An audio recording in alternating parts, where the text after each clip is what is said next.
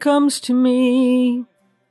Shalom! Thank you for joining us for the sermon of the fourth Sunday in Advent, December 19th, 2021, from Christchurch, Jerusalem. The life of the Mother of Jesus has been ignored in many Christian traditions. Yet Mary's extraordinary trust and obedience should be an inspiration for us today. It is posited that she was Jesus' first disciple, and, in contradiction to the pop song, she really does show us wisdom. Perhaps her most important contribution was to give an example for her son Jesus, who, like his mother, was called upon to say yes to the will of God. We turn to Scripture. The public reading and study of the Word of God is as part of our worship. So let's open our ears and our hearts to what God has to say to His people tonight.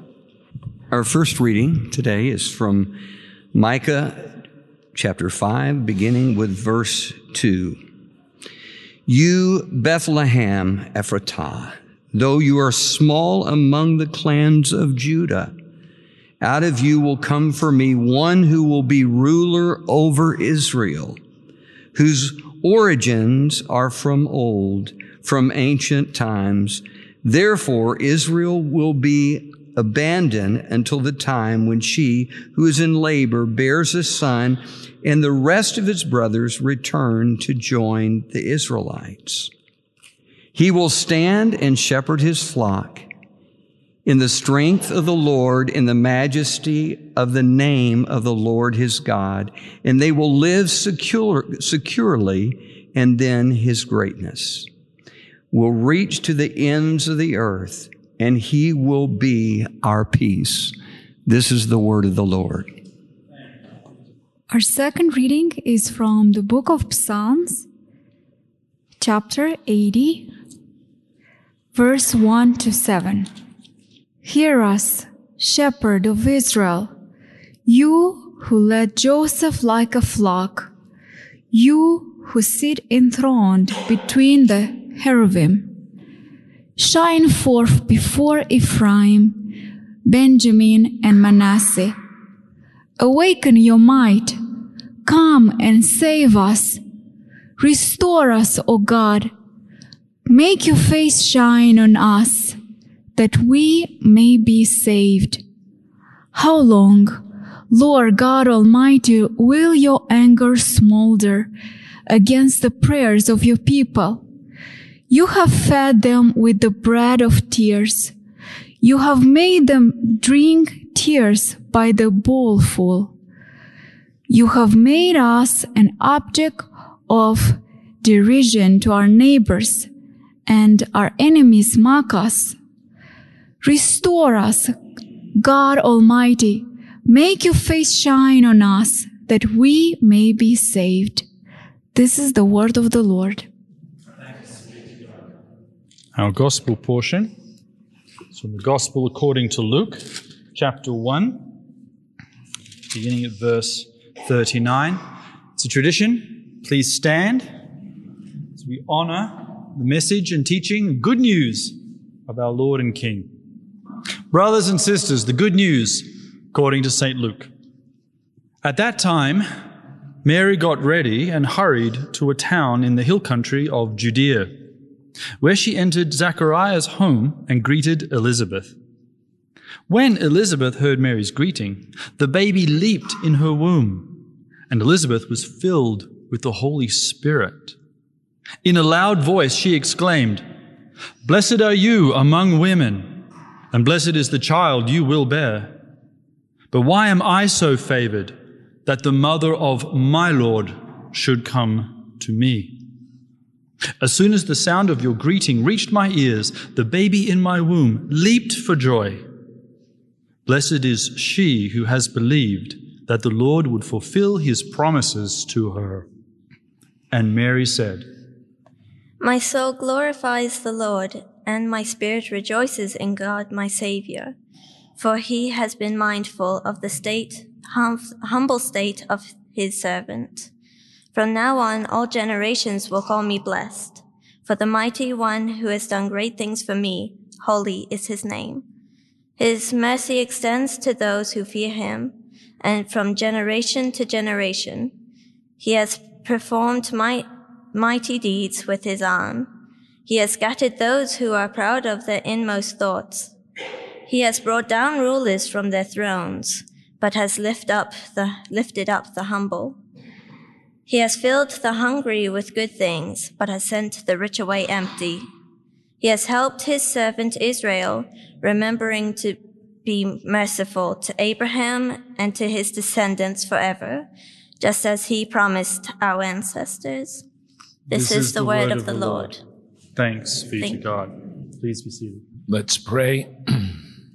so, Father in heaven, we come to you and we pray that the words of Mary's song, the Magnificat, Lord, will be for us not just beautiful poetry or familiar liturgy, but Lord, we pray that uh, these words indeed will be reality, spiritual reality, for not only us as individuals, but for your family. Lord, we pray that um, the example in the life that Mary lived will be our example. That as she picked up her cross and followed you, we will take courage from the way that she lived her life. We ask this in the mighty name of Jesus. Amen. Well, um, maybe do something slightly different today, and that we'll have pictures because um, I'd like to talk about the passage. In particular, I'd like to talk about Mary and us and the culture in uh, which we live or the age in which we find ourselves. But I think that there's a perhaps another way of doing it, and that is to tell you uh, about a church in Galilee that in many ways expresses to be very careful with my words it expresses what may be problematic when we think of the life of Mary and what may be more than helpful. That church you can see on the screen i'm sure most of you are familiar with it is the basilica of the annunciation it is a somewhat modern church. I think it was finished in 1969. The church itself is built over the New Testament village of Nazareth, and it is the fourth church on that site. Soon after the death of Jesus, uh, there was some kind of Jewish Christian or Messianic Jewish house church there. There was a Byzantine church followed by a Latin Crusader church, uh, followed by, I believe, a Franciscan church in the 17th century. So this actually would be the fifth church, not the fourth church. And um, if you only visit the church once or twice, it's not an easy church to like. I think the way to, what was once put to me when I, I once asked someone who likes cigars, I said, Why do you like smoking cigars? And he responded by saying, It's an acquired taste. You have to work really hard, you know, to like cigars. But I suppose once you do, you know, that, and this church is very similar.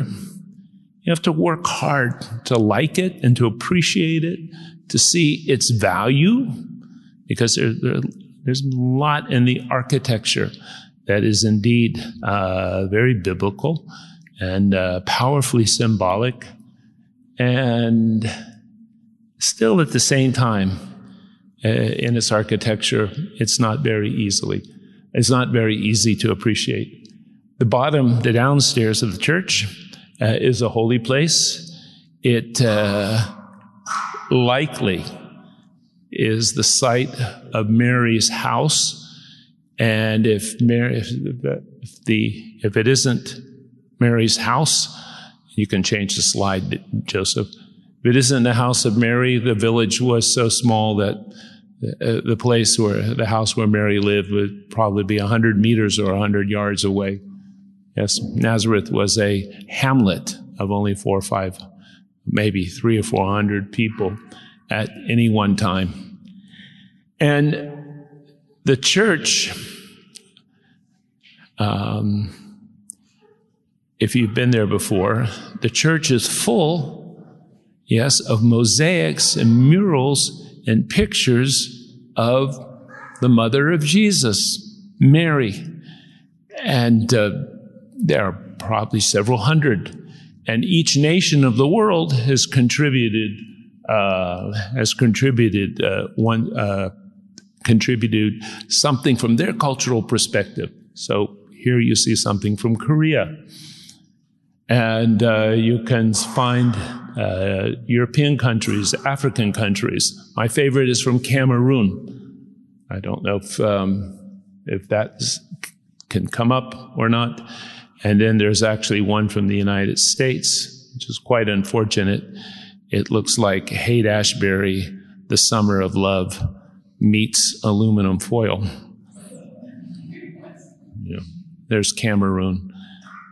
I don't know if any of you have been to Haight Ashbury and, with aluminum foil, but the American contribution is a bit, is certainly a bit unfortunate. As each nation contributes, again, a mural, a mosaic. Sometimes it's Mary and baby Jesus. Sometimes it's just Mary. Okay. Oh, that's the American one. I, am I'm, I'm thinking about sending in my passport. I, I, you know, it's very challenging. And many Protestants or people who, who come on our Shoresh tours, they say, wait a minute, what is all this about? Why is there so much Mary, Mary, Mary?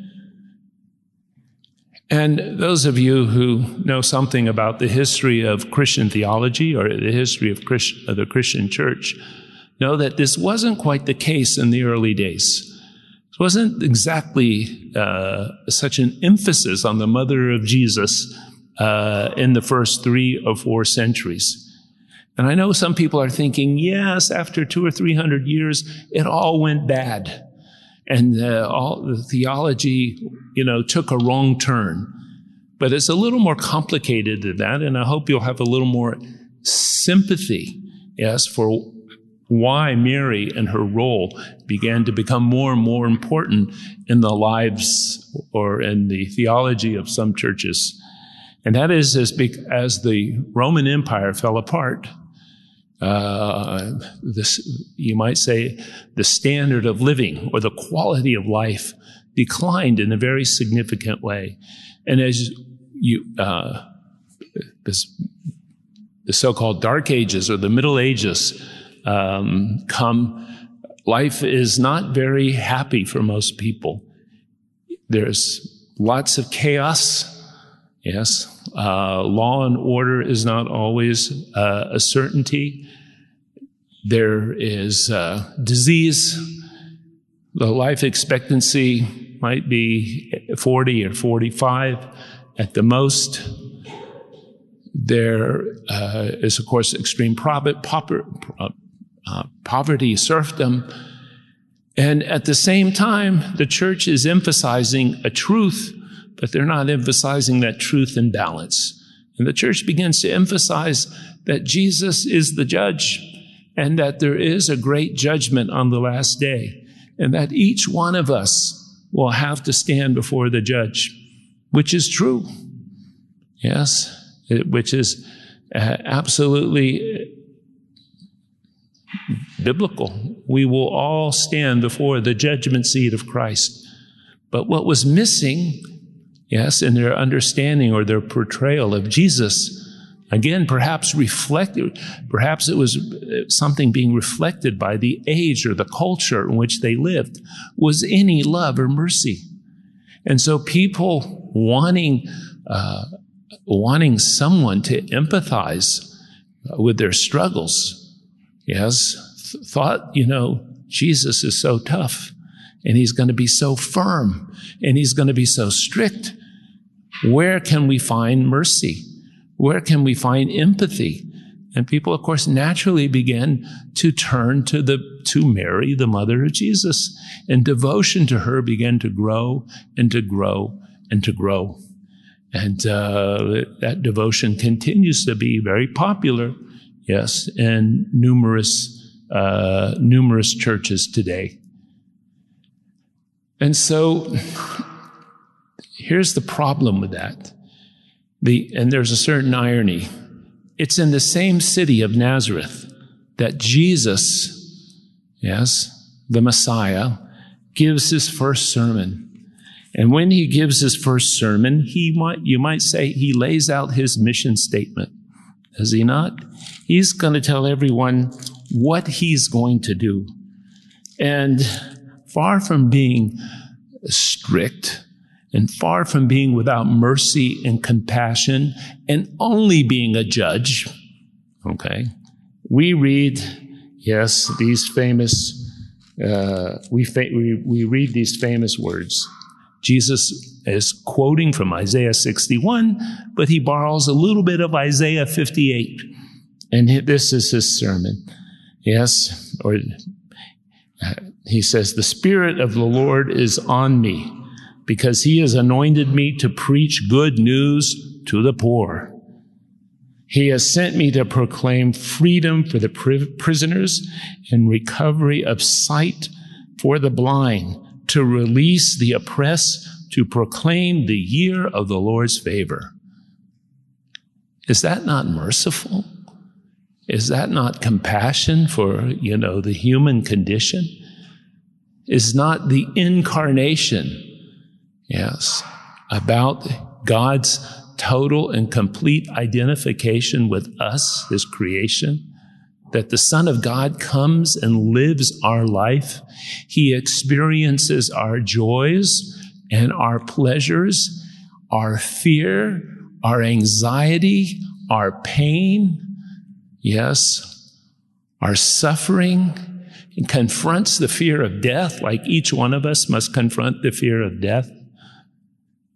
So much so, yes, that we can read in the book of Hebrews, yes, that we have this great high priest. And by the way, what was one of the main tasks, the main job descriptions of the high priest?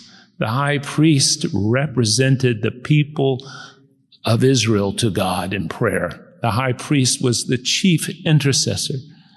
And all, we all know these verses, but it's good to remind ourselves. Therefore, since we have a great high priest who has gone through the heavens, Jesus, the Son of God, let us hold firmly to the faith we, we profess. Sorry. For we do not have a high priest who is unable to sympathize with our weakness, but we have one who has been tempted in every way just as we are, yet without sin. Let us then approach the throne of grace with confidence so that we may receive mercy and find grace to help, uh, to help us in our time of need. And so that's the irony of this church, the church of the Annunciation.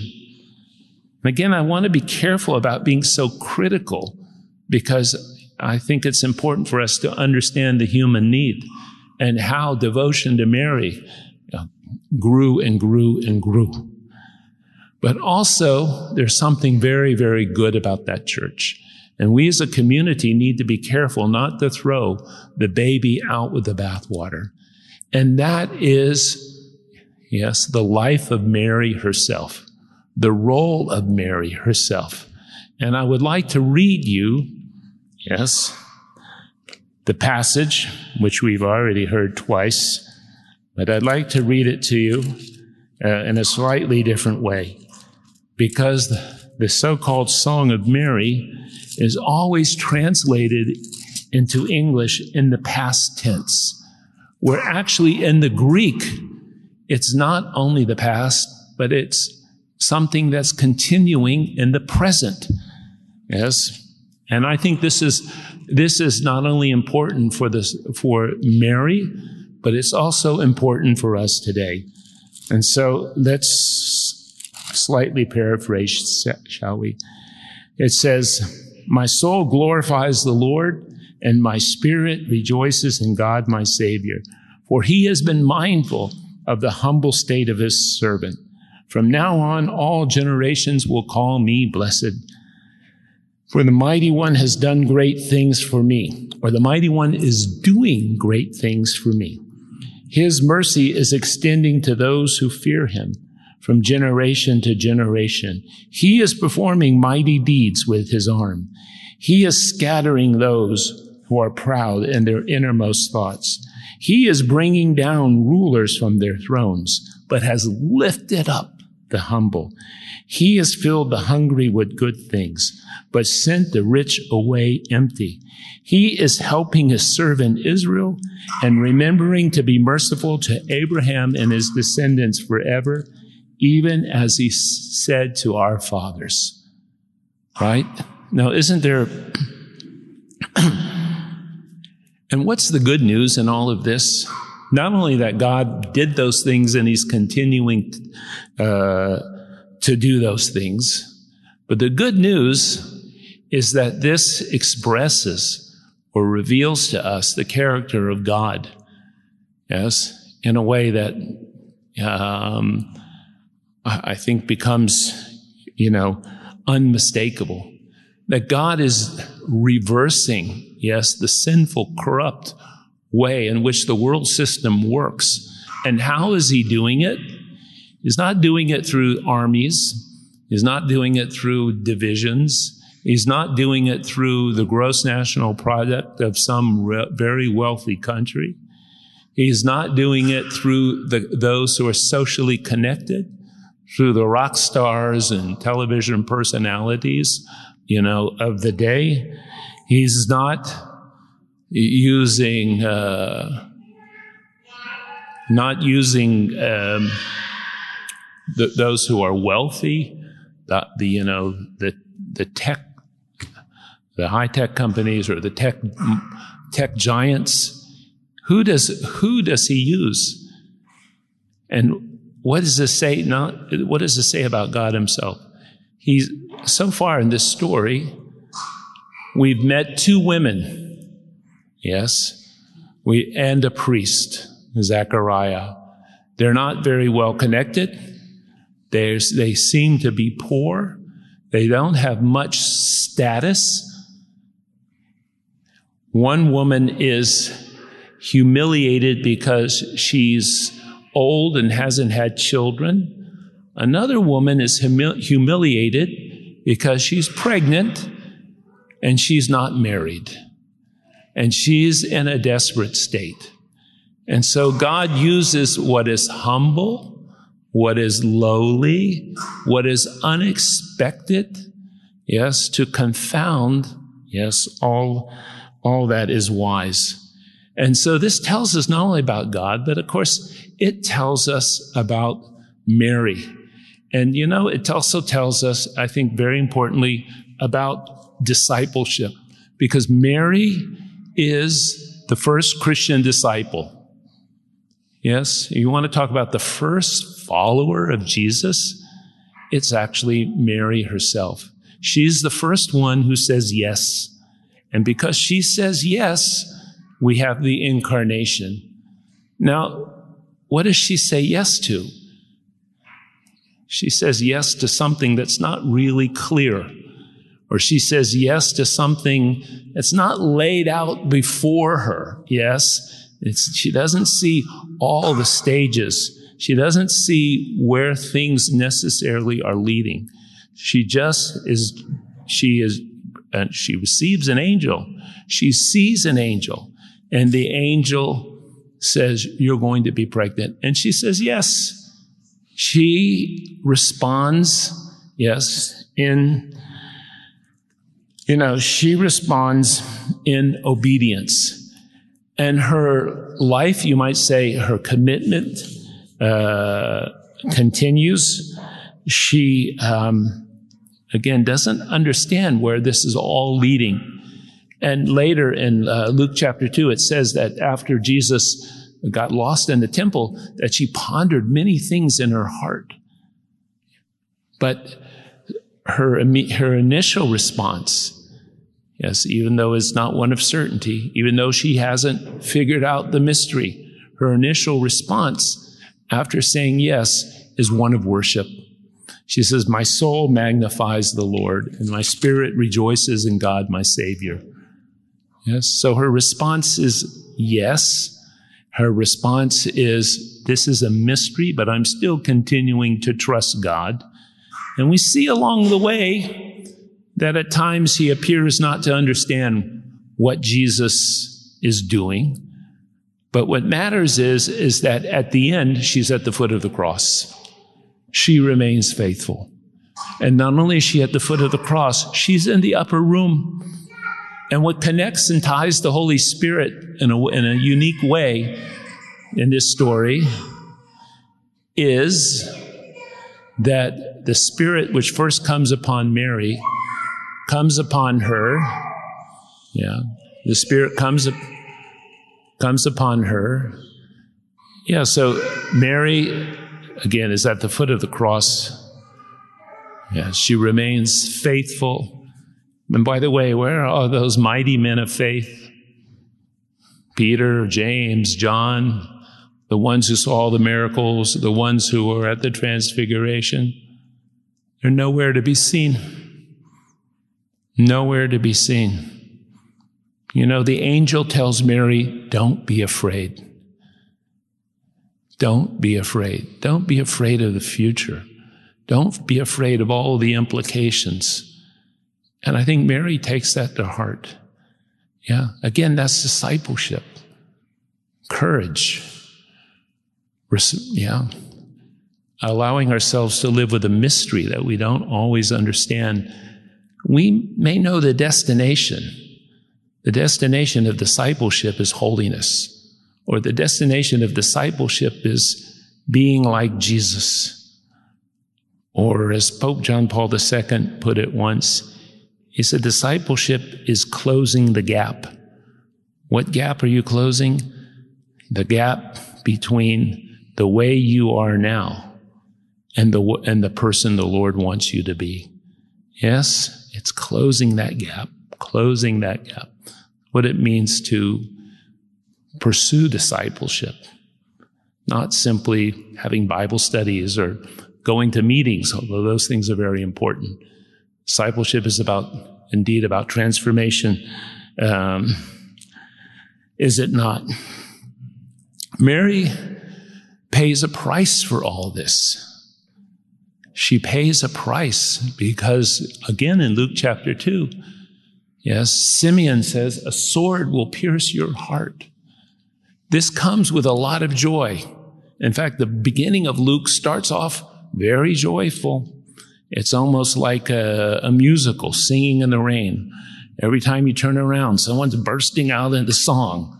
And I hate musicals, by the way. But this is, uh, these are very beautiful songs, whether it's the song of Elizabeth or the song of, uh, the song of Mary.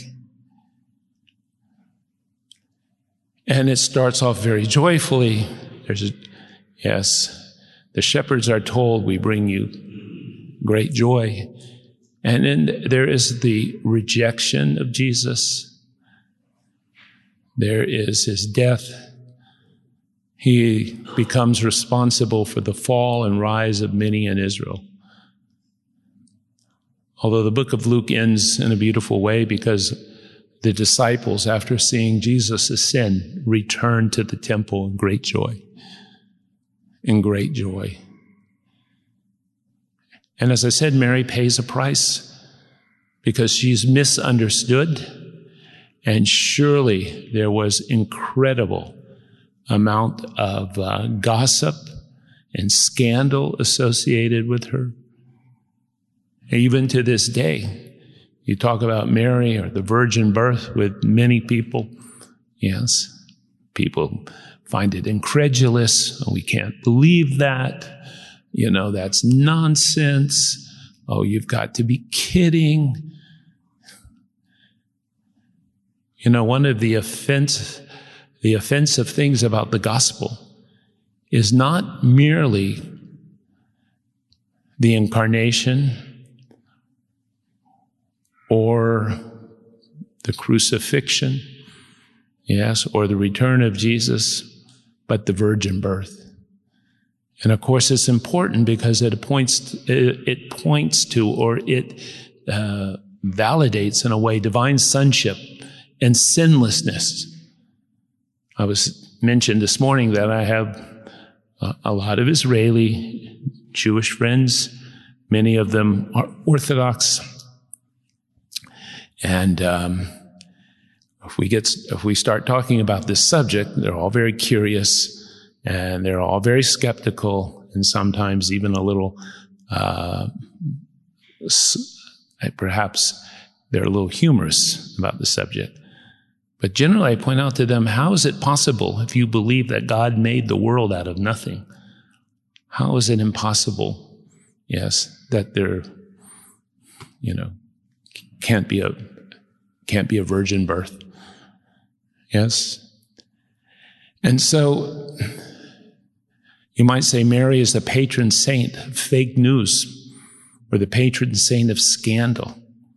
Or maybe she's the patron saint for those who might be desperate or find themselves, yeah, in places uh, that might that certainly are very, very difficult. I will say one thing, and I think perhaps one of the most important aspects of her discipleship is that she discipled her son. She was a model for her son Jesus. You see, just as Mary had to make a really hard and tough decision to say yes to God, to say yes to the incarnation, to say yes to the birth of Jesus, to be misunderstood, to be undoubtedly socially ostracized, not knowing what it all means and what the implications will be. Jesus has to say yes to the cross even though it doesn't make sense. Now, where did he learn that? Where did he, where did he see courage in action? Where did he see, you know, obedience, faithful obedience? He saw it in his mother.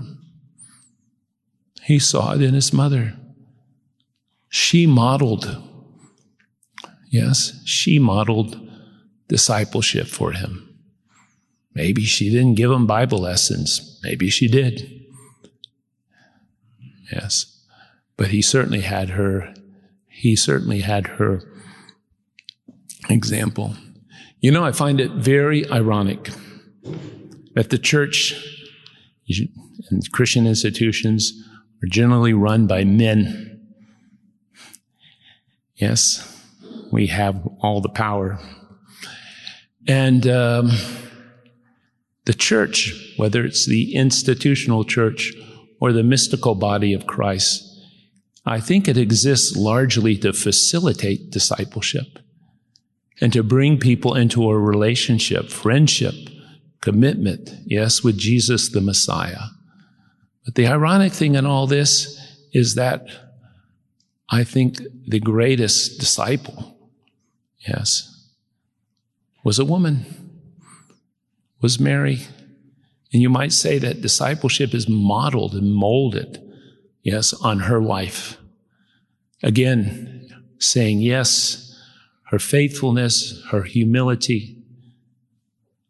Now, some of us have problems with all this. What problems might we have?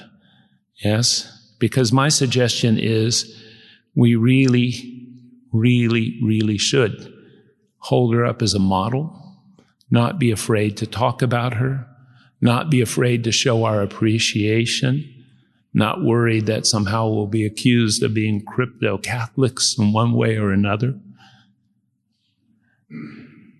And I'm not suggesting that we pray to Mary and have her ask Jesus to do things for us. Yes. Because what sometimes holds us back is that we're afraid that something might not be biblical or we've seen some pretty, you know, strange stuff uh, sometime, many times associated with Mary. There's a picture over in a church in Colorado somewhere, and it's a picture of Mary crying. You know, there's been some kind of weird, uh, you might say, spirituality or or uh, practices associated with all this. But I don't think it should stop us, yes, from being showing a certain sense of appreciation, even devotion, yes, to what to the life that she lived, and asking the Lord to give us that same faith and courage, yes, as she had. I think it's really essential. So I think her life and as really the character of God is expressed in that life, is it not? Is valuable to us and it's extremely valuable to our culture. So, not just to us as a church, not to us as a Christian community, but it's a reminder to our culture. We live in a culture, we live in an age in which the highest and most important goal for hundreds and hundreds of millions of people, yes, is self flourishing. I want to have a good life. I want to have a meaningful life. I want to have an authentic life. But I'm going to do this without God. And I'm going to do this by grabbing and getting and asserting myself and pushing my way forward. I'm not going to let people trample on me. I'm not going to let people oppress me. I'm going to have my boundaries. I'm going to take, take, take, take. And yes, maybe I'll give. I'm going to create my own identity. I'm going to create my own security. Yes, I'm going to find my own meaning in life. And again, no institution, no tradition, no religion is going to stop me or should stop me in this pursuit. I take, I take, I take. You know, the life of Mary and the life of discipleship is the opposite. It's the opposite. It's not found in self assertion, it's found in giving. It's found in giving up. It's found in surrender. It's found in sacrifice or self denial. And sometimes it's even found in suffering. And in that giving and in identifying uh, or, or living into the identity and the meaning and the purpose that God gives each one of us, that's where we find flourishing. And actually, at the end of the day, we find self fulfillment. And that's where we find joy. Now, I'm sure most of you, you know, sitting here are saying, thinking to yourselves, yeah, I don't believe all that stuff that I, you know, I, I we hear in the culture. I'm, I've got my nose in the Bible and I'm a disciple. We have our nose in the Bible several times a week. Yes. But the culture, the water that we drink, metaphorically, the air that we breathe, the spirit of our age is telling us something different 24 7. And the five or six hours a day that we spend online whether it's on our phone or Netflix or on the computer, also is giving us a different message. Yes, it's giving us a different message. And so we can easily be conflicted. Easily be conflicted. But we need to know, or we need to, to, to remember. Yes. The, this life of Mary I really, I think in the end, she's probably the most powerful woman in history. She's not a Catholic, by the way. She's not a Protestant. I once uh, met a very famous American evangelical woman. She said, I'm going to write, I'm writing a book, a novel on Mary. And she said, I've just started and my Catholic friends want me to make her Catholic. And my Protestant friends want me to make her Protestant. And she said, it's a conundrum and I don't know what to do. I should, I, I had the answer for her. I should have charged her, you know, a, a, a consulting fee, maybe several thousand dollars, but I didn't think of it at the time. I said, Oh, it's really very simple, Mrs. X. You just have to make her Jewish. you have to make her Jewish. She never had an army. She never had a gross national product. She comes from extreme humility. She never wrote a book in the Bible. She never was an apostle or a bishop or a cardinal or a rural dean or a politician.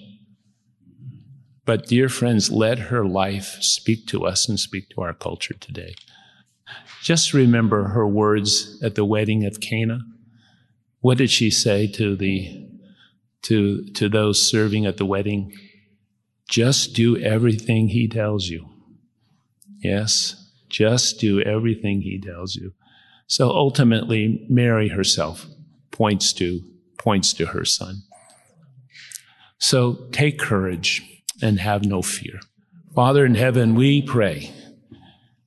We pray.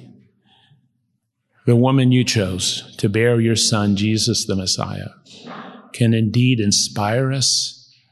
May her life and memory be a blessing to us. And we pray that uh, we'll never be ashamed or embarrassed, Lord, to uh, model ourselves, model our lives, and even challenge our, our community or our culture with her example.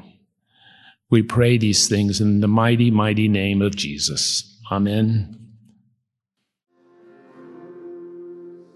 Thank you for listening.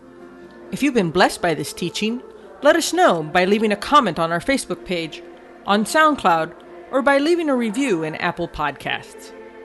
You can offer practical support by giving a donation at christchurchjerusalem.org. Thank you, and blessings from the City of the King.